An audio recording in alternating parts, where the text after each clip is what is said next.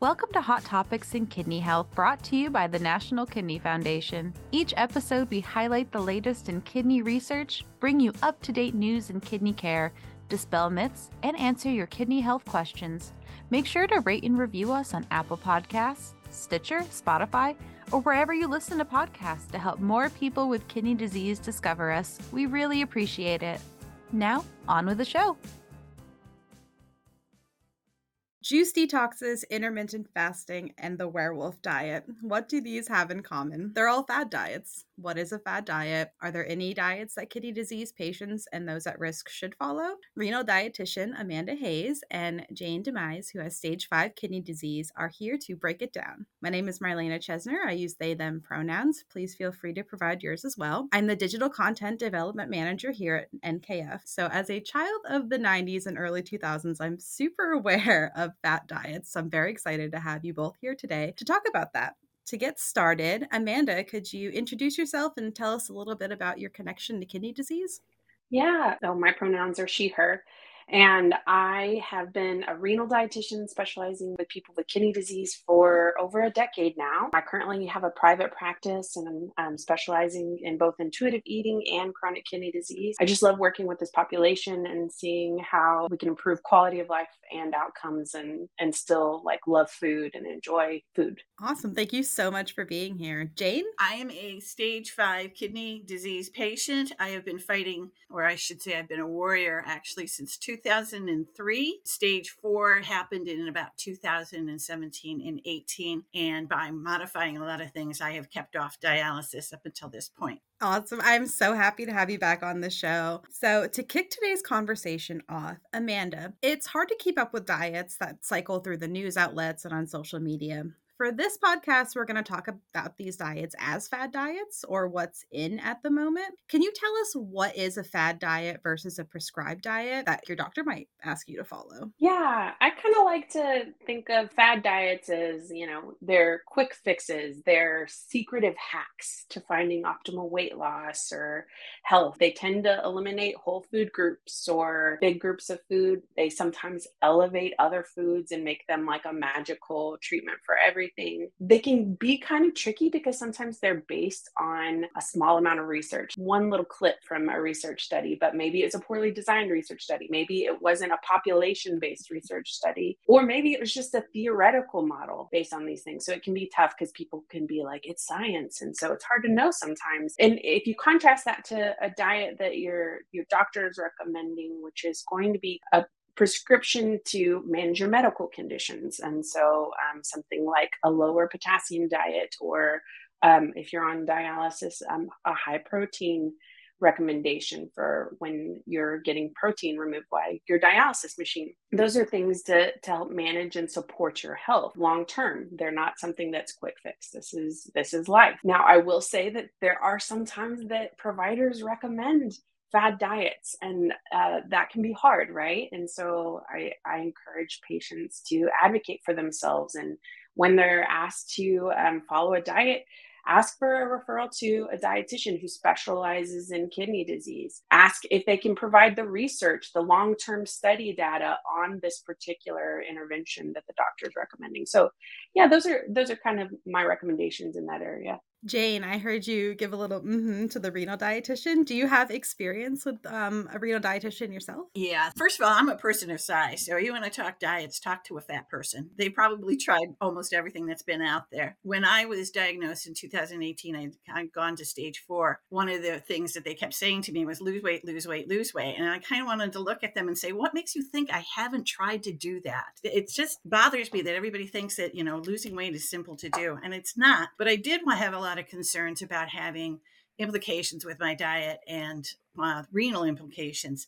So I did see a dietitian, and I, I really honor her with changing my lifestyle and putting me on a path of good health. I'd have a half an hour appointment with her that always went at least almost two hours because we'd sit there and talk recipes, we talk food. You know, she would say, Well, this is really great. And I'm like, Well, really, it's not. If you look at this. And so I got very, very invested in renal diets and, and nutrition for better health. Yeah, that's incredible. It's like you're almost getting some of that social aspect that food gives us by talking to your dietitian as well, which is really lovely. Before talking with this dietitian, did you have experience with fad diets or diets in general? How'd that go? Yep. Uh, like I said, I've you know I've tried multiple things. I can remember at one point, I think it was in the 80s, cabbage soup diet. Oh my God, everybody was on this cabbage soup stuff. To this day, I cannot stand the smell of tomato soup or cabbage soup or any of those things. That's all you eat. You're supposed to eat. You were supposed to eat that like two times a day and then have a regular meal. Lose weight? No, no. It was also loaded with salt, so it's kind of like fad diets for some things for short-term um, weight loss can actually they could do that, but for long-term fad diets are really really bad for you. And I did see a specialist at one point who was working a whole workup to see what was going on with my metabolism. And she basically said, because I had dieted, and I put that in quotes, for so long that I had actually messed up my metabolism. And that came to fruition down the line when I started to really track my food and track my calorie intake and how limited I had to become to lose weight fad diets are good short term maybe for some people but it's it's not a lifestyle. You know i don't even think they're good for short term for people for all those reasons you talked about. I'm, i mean like your quality of life while you were doing those diets jane like how did like did you feel good when you were doing those or did you kind of feel sluggish and awful all the time? Actually when i have dieted in the past when i went to see her i brought a food journal that i had been keeping and i've been keeping them off and on uh, for quite some time. And she, the first thing the dietitian said to me was, You're not eating enough. Now, for a person of size, that's Mecca. Ooh, I'm not eating enough. That was just like fascinating for me to hear that. And the truth was, my calories were not good calories. So I was almost had malnutrition because I was limiting things, but I was limiting the wrong things. And that actually leads perfectly into our next question. A lot of these diets are very restrictive and that can be potentially harmful. So, Amanda, what is your take on diets overall? What harm they can cause? And are there any diets that are appropriate for kidney disease? We touched on a few, but maybe in the fad diet realm. The answer can be no. Yeah. Um, so, you know, we mentioned that fad diets are generally going to be very restrictive, limiting whole food groups, things like that. And when you're limiting a whole food group, um, you're going to be limiting a whole food group worth of nutrition, of nutrients. And the chronic kidney disease population is especially vulnerable to malnutrition. We know that actually that you know extreme weight loss or weight gain in, in these populations can actually in people stage three to five is associated with like a more likelihood of progressing to dialysis. And so yeah, they can be really harmful. Um, they can also lead to electrolyte imbalances, right? We, we have to worry about high potassium and um, things like that based on eating only cabbage soup and tomato soup and things like that. Yeah, the high protein diets, especially, or for the CKD stage um, pre dialysis, are especially harmful. We find that that's more associated with progression of kidney disease. So things like paleo and Atkins and um, keto, carnivore, all those really high protein diets can be especially harmful in that population. Overall, I just kind of find that these uh, these style diets um, they're generally extreme, they're unsustainable, and they're rigid. And in my experience over many years, this leads to either burnout or kind of disordered eating. It, it, it doesn't tend to to offer anything positive for people. As far as diets that are kind of more beneficial to people with kidney disease. I really like to look at people's overall eating pattern. Um, there are diets um, like the DASH diet or the Mediterranean diet um, that are going to be more supportive of people um, with chronic kidney disease because they're, you know, again, uh, consistent eating, providing health promoting nutrition. They're not about losing weight and things like that. So I think those are things you can point to but i'd still you know recommend that people go the personalized route and and seek out um, you know professional guidance with that. Yeah i'm sure having you know your diet in conjunction with your blood tests to see how things are changing over the months is uh, particularly beneficial. Jane I'm wondering, what does your diet look like now? And kind of how have you framed it to be something that's helpful and supportive of your journey as opposed to maybe restrictive or damaging to yourself? So, when I saw the dietitian in 2018, we modified. Um, of course, she t- she talked about my life, which was something that most um, conversations about diet don't include the whole person. So having her realize that, like, I don't eat lunch, I eat two meals a day. So I have to balance, you know, I had to balance my diet intake with just two meals, where three meals, most diet plans are three meals. She was, she knew that and she was very specific about it. I actually followed a fairly easy to follow diet. I don't eat red meat, haven't eaten red meat since 1986. That's just a personal preference. So, you know, I limited my chicken and I had fish, uh, eggs, dairy. I was still eating all of the food groups but I had a better understanding of the impact of how much I was eating and when I was eating. That made a difference. And I lost 50 pounds in like eight months, which I have kept off. So that was the first step with a, a, a just a renal diet. Then COVID hit and the food groups were, were getting difficult to find. So I put back some weight at that point. So I went back to the dietitian. I actually saw her off and on before that, but I went back to her and she said, "You know what, Jane? Why don't you try plant based?" I thought, "Okay, I'm pretty close. We'll give it a try." So I did. I did that for almost a year, year and a half, and it was somewhat restrictive on what I could eat. But the problem with a plant-based diet for somebody who has high potassium and high phosphorus, it's almost counterintuitive. You really have to learn what you're eating and the impact of what you're eating. So I got onto a food tracker. I have a whole library. I know you could ask me how many calories and what's the nutritional balance of oatmeal. I can tell you. And I just kept track of everything I, I ate. And I was able to stay on that for a while. Now, as I got closer to end stage, um, I did add back in some chicken and some fish every once in a while. I guess they call that a flexitarian diet now but I'm very mindful of the following things whole food, no processed, absolutely no processed food whatsoever. And making sure that whatever I'm putting in my mouth is the purest and the best that it can possibly be. And that I think has kept me off of the dialysis path for this long. Are you looking for inspirational kidney disease stories, kidney friendly recipes, and CKD dialysis or transplant lifestyle tips? Check out National Kidney Foundation's blog at kidney.org slash blogs for all of that and more. That's kidney.org slash blogs.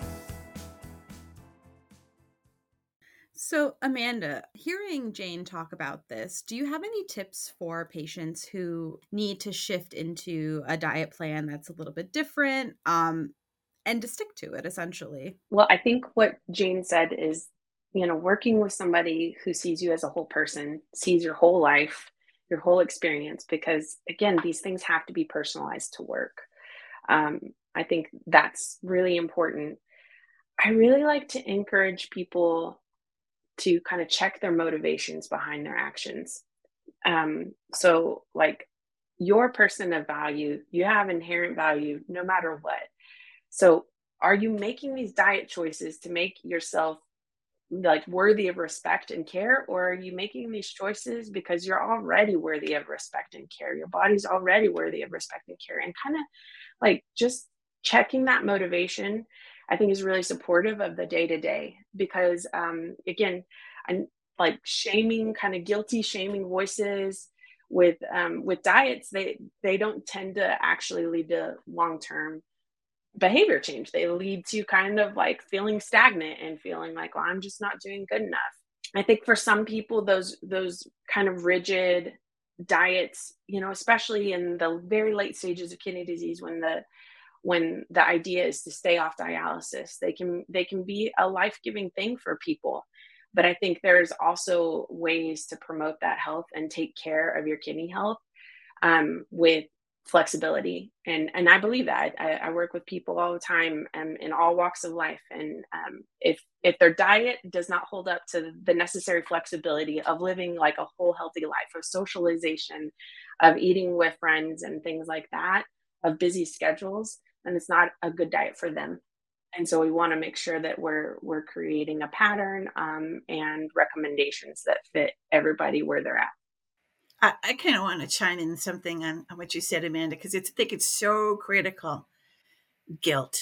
There is always an association of guilt for people of size, and that's our social uh, society that's that's brought that out. And then you had onto that somebody with a chronic illness, and I think you could ask any patient in the world, and they're going to tell you there is a sense of guilt that you either caused this or you're not controlling it or somehow this is your fault. So you couple that with a, the guilt of having to diet. It's, it's very hard. You have to change the mindset uh, and, and make sure that your providers and other people that you're working with in your healthcare team get rid of that guilt. Exactly. And, and, and I think, you know, kind of touching on that, Jane, I would love to know just kind of how freeing it is to kind of change that mindset for yourself and also again, I want to point back to quality of life. Like if you had felt horrible because you had been, you know, hungry all the time, restricting all the time, you felt guilty all the time, would it, it have been sustainable to continue to do the changes that you've made? No, of course not. There's always that factor of sneaking, which, you know, you think, well, you know, one little snack here or there is not going to hurt you. And it really won't hurt you. But there's that association of, of you know, punishment, self punishment if you go off your diet. You have to get the word diet really out of the vocabulary and change it to lifestyle. Once you accept that, that it's not a punishment, but it's an enhancement for better feeling, and you really embrace how much better you feel. If I eat something that's not really a good thing for me to eat, like if I even taste fried food now, I haven't eaten fried food for so long, it, it just makes me feel yucky. So it, it, it's a mindset to know that you're not restricting, you're enhancing. And that really makes a big difference in how you can stay with the diet, if you want to use that word. So it sounds like it's a lot less about breaking bad habits and building healthier habits. And I'm curious, can you make this change overnight or is this something that you kind of need to make the switches slowly and build up to? For me, and I, can only speak for myself, what my husband and I are foodies. We love to cook.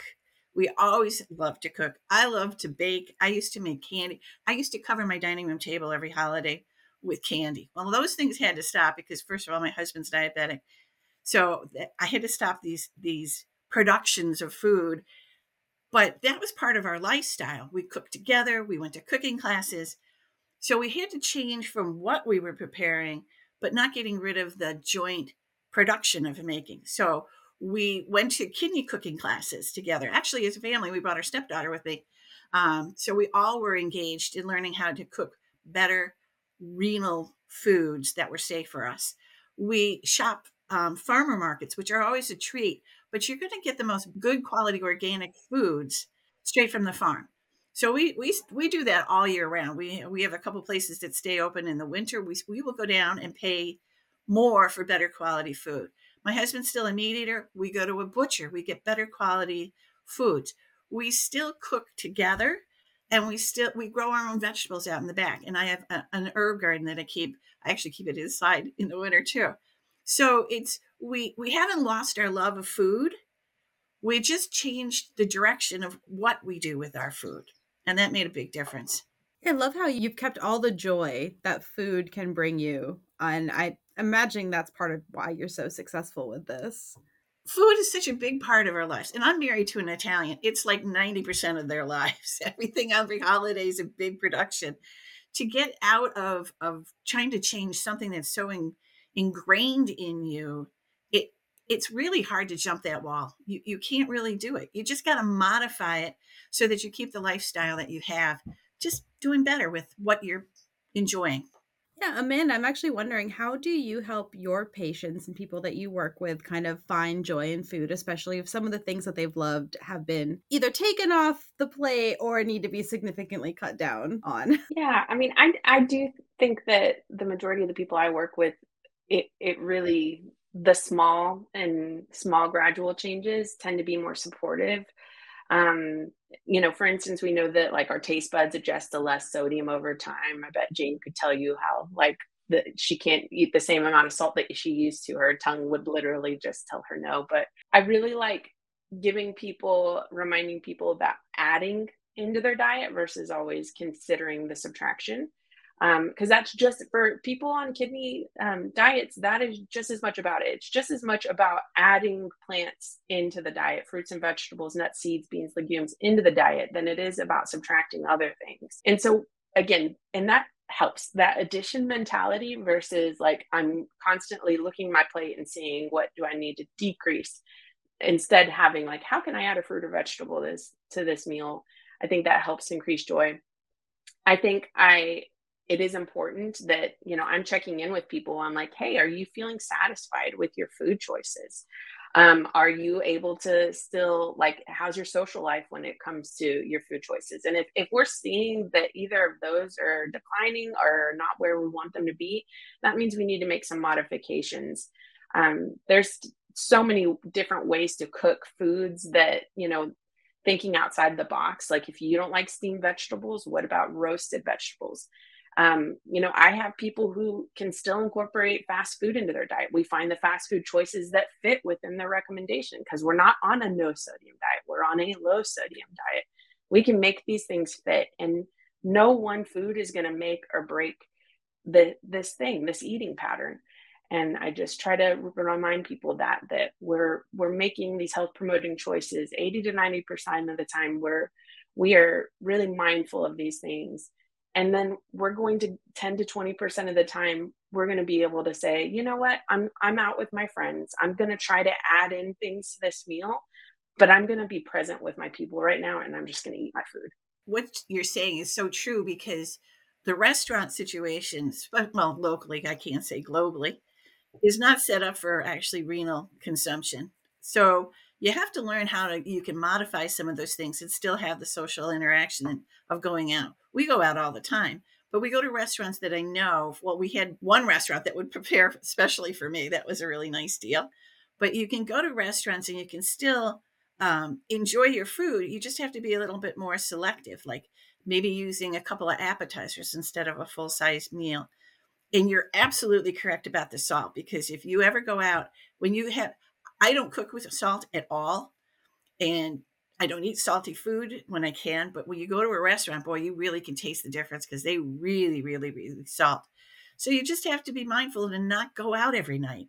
You know, once a week or something like that. You're not gonna you're not gonna mix damage. You're not gonna damage yourself by doing that.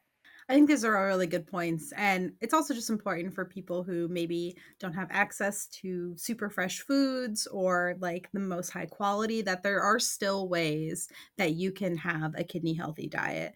And Amanda, I'm wondering if you had any tips for some people who maybe were living in a food desert or had less access to maybe a farmer's market like Jane does. Yeah, I'm really glad you brought that up because you're exactly right. Um, we know that determinants of health, that low socioeconomic status, um, living in a food desert, um, lack of access to green space are just as important to kidney health as anything that we can eat, right? Like that, that, that makes a difference in these things. So again, if our diet, if our recommendations can't stand up to everybody, like if they can't fit into anybody's life, then there may be not a good diet, diet recommendation. So for my people who um, who don't have as access much access to these things i'm working with them on finding the lowest sodium option at a fast food restaurant. I'm working with them on if i am going to go to a fast food restaurant can i choose the fruit or vegetable side instead of the fried side like uh, french fries? I can find things on in convenience stores with people. If they don't have a grocery store nearby can we find some fresh more fresh items at a convenience store um, can we learn to cook some of the cheapest things like beans and rice, which are great options for a kidney healthy diet? Um, and so we're we're working with people who might not have a lot of cooking skills. They they didn't um, they didn't have opportunity to learn those growing up. Then I'm going to find ways that they can microwave food at home. Um, we're we're going to need to make all of those things work, and we want to instead of always trying to demonize the bad habits, we're trying to make the good habits easier. So if I can increase access and decrease barriers to those health promoting things like decreasing sodium and eating more fruits and vegetables, that's the way to do it. Living with kidney disease can be confusing. Our patient information helpline, NKF Cares, is here to help. Our trained professionals are standing by to answer your most pressing questions. Get started at kidney.org slash cares slash podcast. That's kidney.org slash cares slash podcast to get started. Building on those healthy habits, I'm wondering if you both can share with me maybe some of your top healthy habits that you think would be helpful for people to even now just start incorporating into their life. Jane, what have you found specifically helpful? I practice intermittent fasting for one thing, which is supposed to help with weight loss. It, it really didn't, but it did it did help me to focus on when I do eat, that I do concentrating on eating. There's a specific joy of having a good meal. And I base, I'm very much into mindful based uh, habits. So focusing on your eating and really enjoying that moment of when you're savoring your food is really, really important. If, especially if you're limiting it, I can't imagine people they don't realize how quickly we eat and how how much we're not really aware of what we're eating. So being aware of what's crossing your lips um, is really really important to to make sure that you savor the moment of even if it's limited even if it's you know just a small amount of food every single time you enjoy it. Um, i think that is really important. Some of the other things that i do is to really experiment. So we talked about vegetables so being i have high potassium so uh, hyperlipemia i have to be very very careful of the uh, foods that I consume that they don't increase my potassium, which when you're on a plant base is really a challenge. So I love vegetables. I've always loved vegetables. So I really started to experiment with seasonings. Salt is not a seasoning. That's off the plate. You can't use it. But there's all kinds of pepper blends, you know, fresh herbs. Just one of the best thing in the world is to go outside and chop fresh basil and throw it in with vegetables, a little bit of olive oil, put it in the oven. Ooh, that is so good. So easy to do. Um, experimenting with with different uh, combinations of foods. So, like, say there's seven, seven vegetables that I can eat. Just by putting different things together with a different seasoning, I can make such a variety out of the food. That's not limiting. That's that's not that diet. My top recommendation is actually kind of what Jane mentioned earlier. The number one supportive thing um, for being able to be mindful about our choices is making sure you're eating consistently and enough. If you are only eating one meal a day, there's no way you're going to be able to be mindful of like sodium content and things like that. You will be too hungry, whether you perceive it or not. And so, consistent eating um, for people, making sure we're getting consistent energy intake throughout the day um, meals, snacks, however, building that in. That's the number one supportive thing because if you're overwhelmingly hungry when you do eat, it is very difficult to try to find the lower sodium choice or adding that fruits and vegetables. Um, so yeah, that's number one. I mean, again, I, I will have people work on that for weeks. It's just kind of getting that consistent eating pattern back in to where they're doing that. And then the second thing it really is that that add-in technique. Um, we we're trying to add in plants to to the meals and not judging that plant, right? If if the only if the only thing you have access to is applesauce, great. Add some applesauce to that meal. We're not going to judge those things. If you work with a dietitian, then they can help you. If you're watching potassium, we can make sure that we're watching the fruits and vegetables that we're including. But those are so powerful for promoting kidney health. And I think those two things are the things that make the biggest difference in the long run um, for people. These are some great things that I hope everyone can kind of take with and run. You know, even if you're at risk of kidney disease or have it, it seems like great ways to build healthier eating. So I have one last question. Now, if you need to lose weight, let's say that's to get on the transplant transplant wait list or just to feel better, how do you go about doing that in a safe way when you want those results quickly? We could do a whole other podcast on this issue. I think, um, you know, transplants a, a difficult thing, and so I encourage you to, you know, have discussions with your transplant team. Absolutely, work with a dietitian about these things. Um, I think putting the focus on weight first is oftentimes a recipe for not being able to sustain it long term. because you can be doing all these things like trying to move your body more, trying to eat less sodium, trying to increase those, you know, plant-based foods.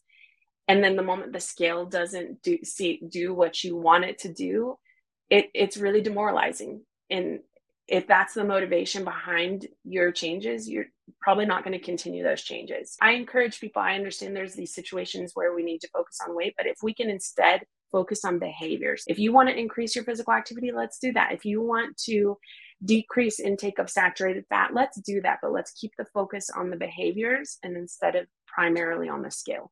So I want to talk about that because I did have to go through that whole process to get on the transplant list. My BMI was too high, and so I did have to focus on having to lose weight uh, and also being mindful of what I was consuming for my renal situation. And what happened was because I was actually so carefully paying attention to what I was e- eating, and I used a food tracker, which I really highly recommend using one of those. I knew exactly what I was consuming, when I was consuming, and how much of what I was consuming. And I lost the weight very easily. And this is after years and years of doing all the different kinds of diets, you know, the, the big manufacturer ones down to the fad diets, and, and struggling to either lose the weight and keep it off. I did lose the weight and I did keep it off, and I am on the transplant list. If that isn't a success story, I don't know what is.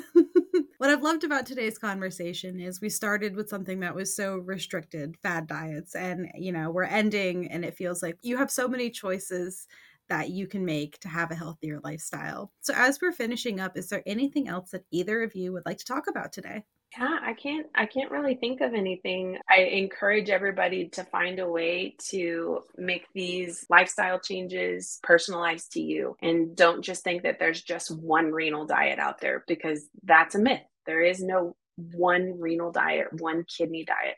And I would encourage my fellow warriors to not get yourself frustrated with trying to achieve something overnight. It is a lifestyle change. You know, I've been on this path now for almost for 6 years to, to stay away from dialysis. And that's pretty amazing when I was told in 2018 I'd be on in six months. It is doable. I do fail. I do lose sometimes. I have cake. I admit it.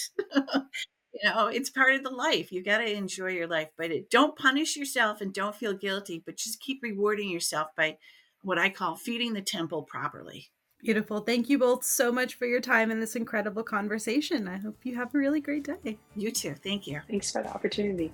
We end each episode giving a shout out to a kidney patient who's celebrating a major milestone. In October of 2022, Erin received the life saving gift of kidney donations. Congratulations on one year Kidney Strong. We're wishing you many more. Thank you for listening. Do you have any questions? Email us directly with your comments and suggestions at nkfpodcasts at kidney.org. We hope you will join us next time, and from all of us at NKF, we wish you good health.